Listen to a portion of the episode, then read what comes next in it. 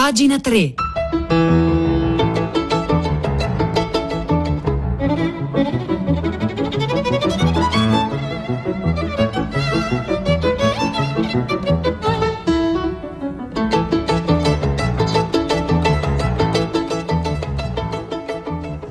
Buongiorno, buongiorno, un caro saluto Edoardo Camurri e benvenuti a questa nuova puntata di Pagina 3, la nostra rassegna stampa delle pagine culturali dei quotidiani, delle riviste del web. Oggi è giovedì 23 settembre, sono le 9 in punto e noi iniziamo immediatamente la nostra rassegna stampa provando a uscire dal tempo e quindi chiederemo alle nostre ascoltatrici ai nostri ascoltatori al 335 5634 296 se poteste tornare indietro nel tempo, che cosa cambiereste?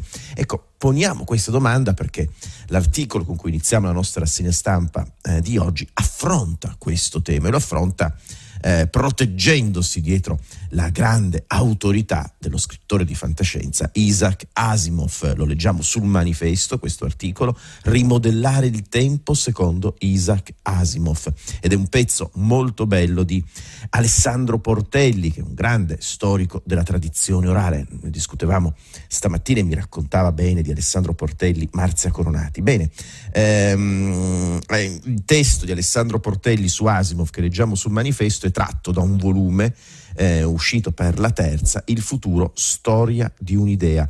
Sono saggi che lavorano proprio sulla fine dell'eternità di Isaac Asimov, ci sono saggi di Eva Cantarella, di Maurizio Ferrari, di Valeria Palumbo, di Nadia Urbinati, di Vanessa Roghi, ma insomma vediamo cosa scrive Alessandro Portelli a proposito di questo libro di Isaac Asimov, The End of Eternity, un libro del 1955. In questo volume, scrive Portelli sul manifesto, Isaac Asimov racconta che a un certo punto gli esseri umani conquistano il controllo del tempo. Grazie a questo, cioè gli Eterni, una casta maschile di tecnocrati semimonastici che si riproduce per cooptazione, si assumono la responsabilità di intervenire con calcolati cambiamenti di realtà per garantire la felicità di tutti gli esseri umani. Sempre un po' pericoloso, no? Pensare di poter garantire la felicità. Vabbè. Tutto salta grazie a una storia d'amore. Andrew Harlan, un tecnico addetto ai cambiamenti, si innamora di Noyce Lambert, che mh, mm, crede appartenente al tempo ordinario e si riveli invece proveniente da un futuro ulteriore e un'umanità più evoluta. Lei gli rivela che il controllo che l'eternità esercita sul tempo, riscrivendo a piacimento passato e futuro, impedisce il libero sviluppo del genere umano e la conquista dello spazio, lo induce ad approfittare di una circostanza eccezionale degli strumenti di cui dispone per far saltare il sistema. E mentre Noise si abbandonava al suo braccio, venne la fine, la fine definitiva dell'eternità e l'inizio dell'infinito. Ecco, questo è... Eh, così come attacca l'intervento di Alessandro Portelli in questo ragionamento attraverso l'opera di Asimov del cambiamento del tempo, di che cosa sia il tempo, se davvero si strutturi soltanto come una freccia, passato, presente e futuro, oppure se questa freccia si possa piegare, si possa eh, provare a decostruire in altre forme, si possa evocare un'altra circolarità temporale eh, viene in mente il lavoro di Benjamin, di Walter Benjamin, il grande filosofo che nel Novecento cercava di vedere il futuro, il passato come il futuro che ci sta dinanzi, provando a riattivare potenze sopite all'interno del passato. Ma insomma, poi Alessandro Portelli in questo intervento ehm, scrive mol- molte cose importanti, anche proprio partendo dalla sua vocazione di storico della tradizione orale. Ma vediamo più avanti cosa scrive Portelli sul manifesto. Un dato che accomuna tutta la narrativa di fantascienza, infatti, è che le sue storie del futuro sono sempre raccontate al passato. Ecco, questo è un punto davvero interessante. La storia è ambientata millenni nel futuro, ma Andrew Harlan, cioè il protagonista di questo libro di Asimov, non entrerà per l'appunto nel macinino, bensì entrò, e qui c'è un gioco di parole relativo all'incipit del, del libro di Defoe, ma, di, di Asimov, ma il punto è esattamente questo, cioè la possibilità di parlare del futuro al passato e quindi anche solo in un gesto stilistico provare a piegare quella freccia del tempo. Ha scritto Daniel Defoe, cioè l'autore di Robinson Crusoe, che nessuno può scrivere la propria vita interamente fino alla fine, a meno che non vogliamo che la scriva una volta morto. Il fatto che dopo gli eventi narrati, scrive Portelli, che ci sia qualcuno che li racconta è segno che, quali che siano gli sconvolgimenti immaginabili, pur, pure qualcuno resterà vivo per raccontarceli come Ismael alla fine di Moby Dick. Possiamo stare tranquilli, l'umanità non si estinguerà. In realtà, in The End of Eternity, Asimov menziona un futuro remotissimo in cui il sistema solare si estinguerà e l'umanità potrebbe non esserci più, ma tra il tempo raccontato nel romanzo e quella finale apocalisse stanno millenni in cui neanche gli eterni possono entrare. La fine dell'umanità, insomma, non è narrabile. Il futuro ci sarà sempre, il problema è quanto sarà diverso.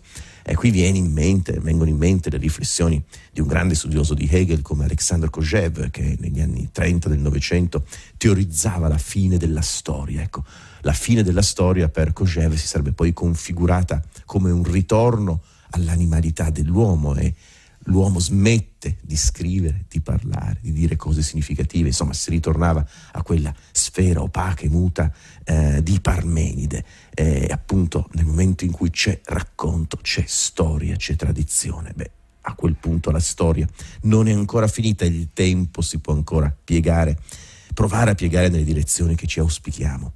Prendiamo Fondazione, forse il capolavoro di Asimov, L'Einar Popnet era tutto coperto di sapone quando arrivò la telefonata, il che dimostra che la vecchia storia sulla relazione tra il telefono e la vasca da bagno è valida anche nell'oscuro, aspro spazio alla periferia della galassia. Ecco, questa è una parte per l'appunto eh, del, de, una citazione presa proprio da Fondazione, il capolavoro di Asimov. Scrive più avanti Portelli, siamo sempre sul manifesto ha scritto Northrop Frye, che è uno dei più importanti critici letterari del Novecento, ha lavorato molto anche sugli archetipi junghiani. Ha scritto, i suoi libri su Blake sono fondamentali, ha scritto Norton Fry che l'utopia, ma anche la distopia letteraria, si costruisce in primo luogo attraverso comportamenti ordinari, atti comuni che mostrano i caratteri sociali che l'autore vuole sottolineare. In questo caso gli atti sociali significativi servono a rassicurarci Può succedere di tutto, traumatici sconvolgimenti a scala dei millenni o delle galassie che metteranno a rischio la sopravvivenza stessa dell'umanità, ma le cose importanti davvero, le strutture profonde della vita quotidiana, quello che succede in cucina, in bagno, nelle pause della grande storia, restano solide.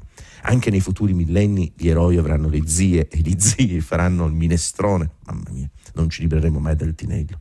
Suonerà il telefono mentre sei sotto la doccia, leggeremo i giardinetti giornali che magari non saranno fatti di carta, ma saranno organizzati allo stesso modo attorno alle notizie. Soprattutto non cambieranno le emozioni umane, amore, odio, gelosia, invidia, ambizione, avidità, saranno le stesse.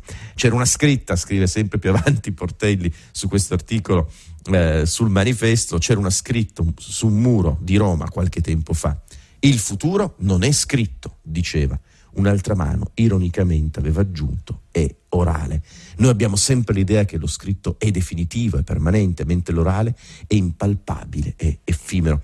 Ed è molto bello il fatto che Alessandro Portelli, che si è dedicato per tutta la vita alla tradizione orale, mi diceva stamattina Marza Coronati che negli anni 70 Portelli girava con un grande registratore sulle spalle gli Stati Uniti per raccontare, raccogliere tutte le storie eh, delle, delle, persone no- normali, comuni, semplici. Ecco, è molto bello che questa tradizione orale possa intervenire, possa illuminare anche un libro di fantascienza come quello di Isaac Asimov, di cui Portelli ci scrive questa mattina sul manifesto. Allora, se siete d'accordo questa mattina al 335 5634 296 proviamo a piegare la freccia del tempo e la domanda è se poteste, se poteste tornare indietro nel tempo che cosa cambiereste?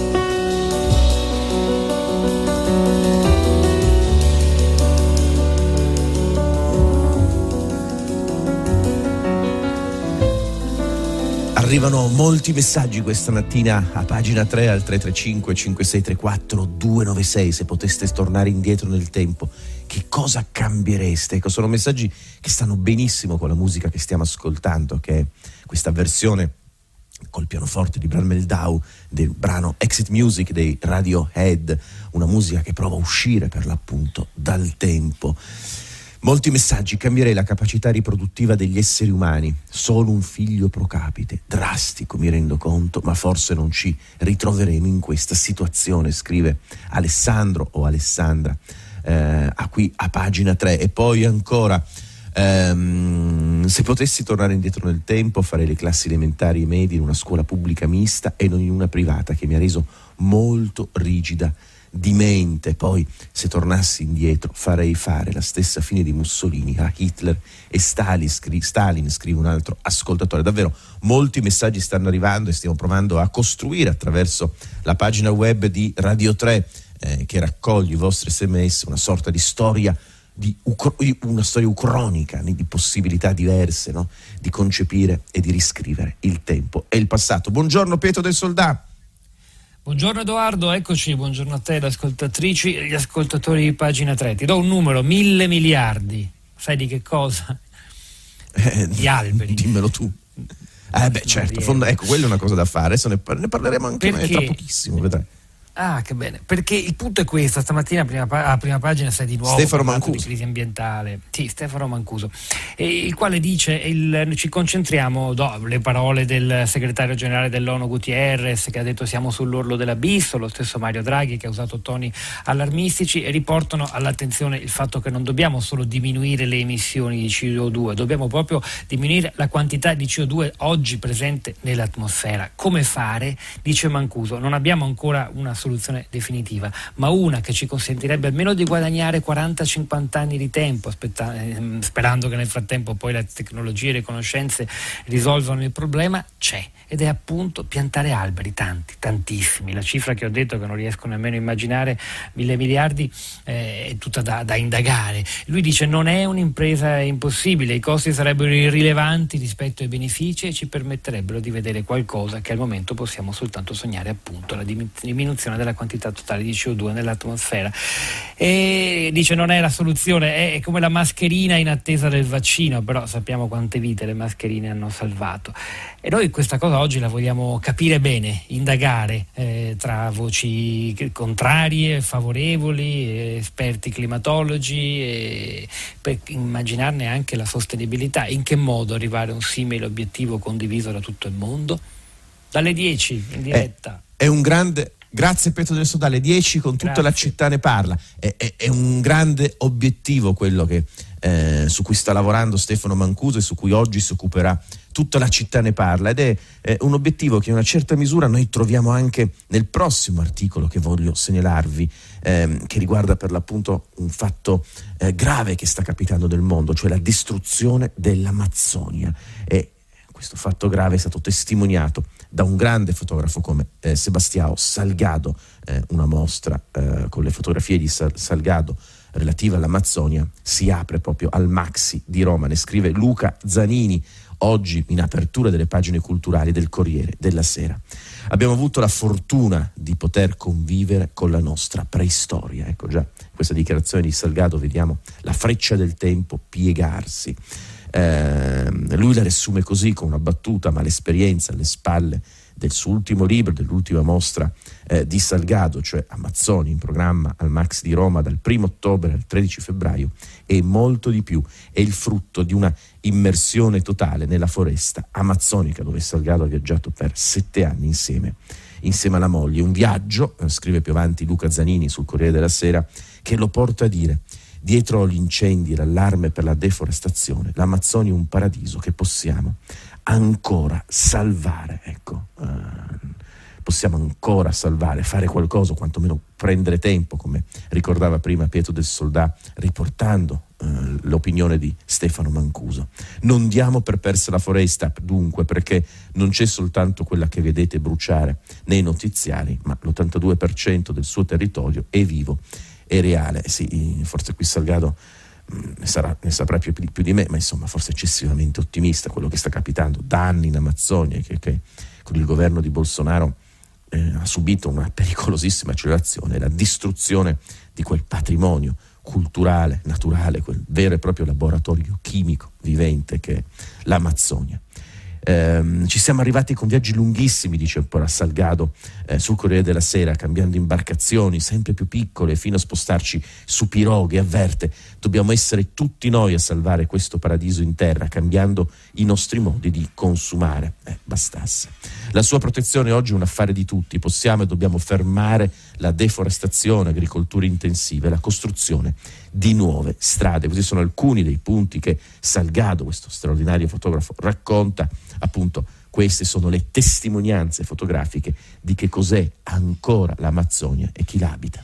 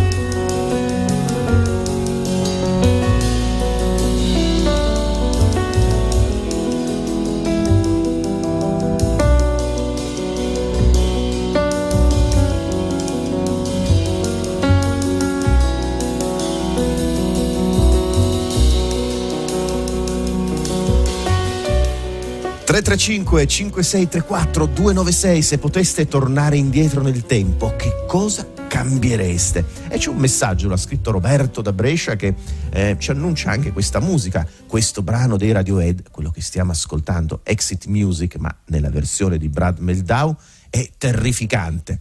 Non è la prima volta che la trasmettete, la cover di Meldau, ed è vero. Ma con tutti i brani che esistono, dico io, scrive Roberto da Brescia, se potessi tornare indietro nel tempo cercherei di convincere questo pianista, cioè Brad Meldau, ad essere più originale, di smetterla con le cover, soprattutto le cover dei Radiohead, scrive Roberto da Brescia. Beh, in effetti c'è come dire, un certo compiacimento, un certo in, una certa ricerca dell'intensità facile ecco, in questa versione di Exit Music dei Radiohead non presente nella versione originale. Ma insomma, vabbè, questo è un punto. Ci sono altri messaggi, se potessi tornare indietro fermerei la cementificazione selvaggia che ha distrutto paesaggi in ogni continente. Questo è davvero un punto importante. Vito da Martina Franca scrive, se potessi tornare indietro nel tempo non mi porrei mai la domanda che cosa cambierei se potessi tornare indietro nel tempo. Vabbè, questa specie di nastro di Möbius eh, che si avvita eh, nella puntata di questa mattina di pagina 3. E noi continuiamo la nostra rassegna stampa a proposito di piegare il tempo. Beh, per piegare il tempo occorre conquistare una posizione metafisica, una visione metafisica profonda, reale, bisogna giungere a quel punto per provare a ottenere quel potere. Ecco, una grande visione metafisica che in una certa misura lavorava anche su queste questioni è la visione metafisica dello gnosticismo. Duemila anni fa, leggo dall'indiscreto, eh, un'anticipazione da un libro di Paolo Riberi, Il serpente e la croce, ehm, che è uscito per l'editore Lindau. Bene, Paolo Riberi, che è uno studioso eh, di gnosticismo, sull'indiscreto prova a come dire, a ricostruirne alcuni elementi chiave. Duemila anni fa alcune sette medio orientali sostenevano di essere depositarie di un insegnamento esoterico segreto, sì, esoterico segreto, o esoterico segreto, impartito da Gesù stesso ad alcuni eletti come Maria Maddalena, Giacomo, Tommaso e Giuda. Nacquero così i Vangeli gnostici che rivoluzionavano radicalmente le dottrine del cristianesimo ufficiale.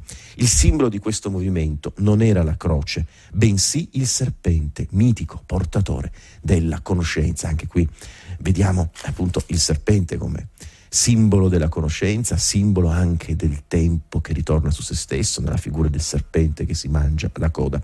Ma vediamo come Paolo Riberi, con grande pulizia e semplicità, ricostruisce piano piano quelli che sono alcuni principi di questo movimento religioso sorto eh, sorto mh, circa appunto eh, duemila anni fa in Medio Oriente. L'agnosi era la conoscenza esoterica, scrive Paolo Riberi sull'indiscreto.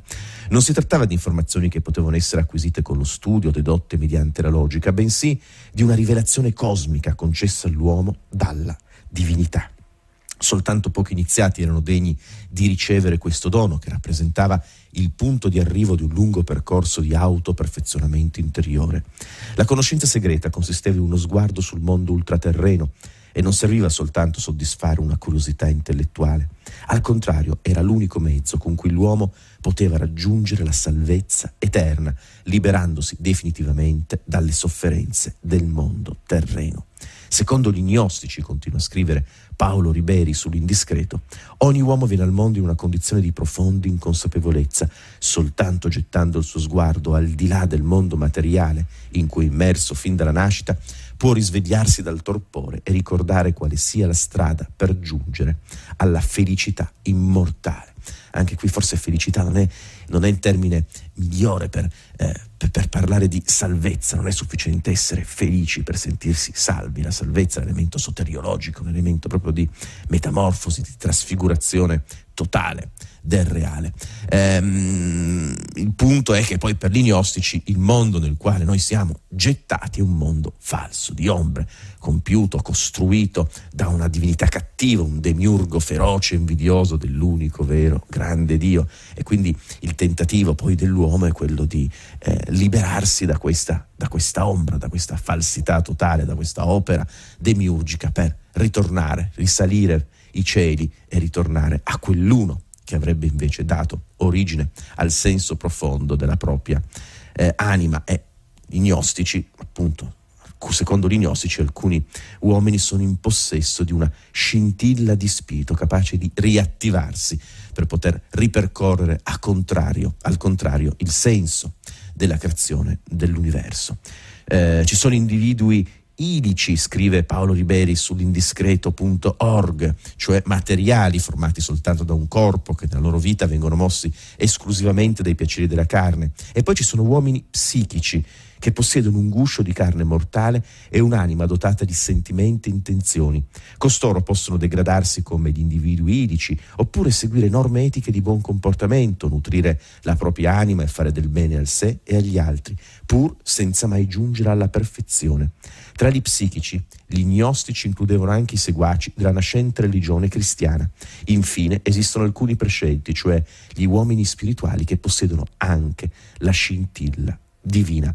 Peraltro, scrive sempre Paolo Riberi sull'indiscreto.org, peraltro nessuno costoro, ness, neppure costoro sono consapevoli dell'esistenza di un regno dello spirito al di là dei confini del mondo inferiore.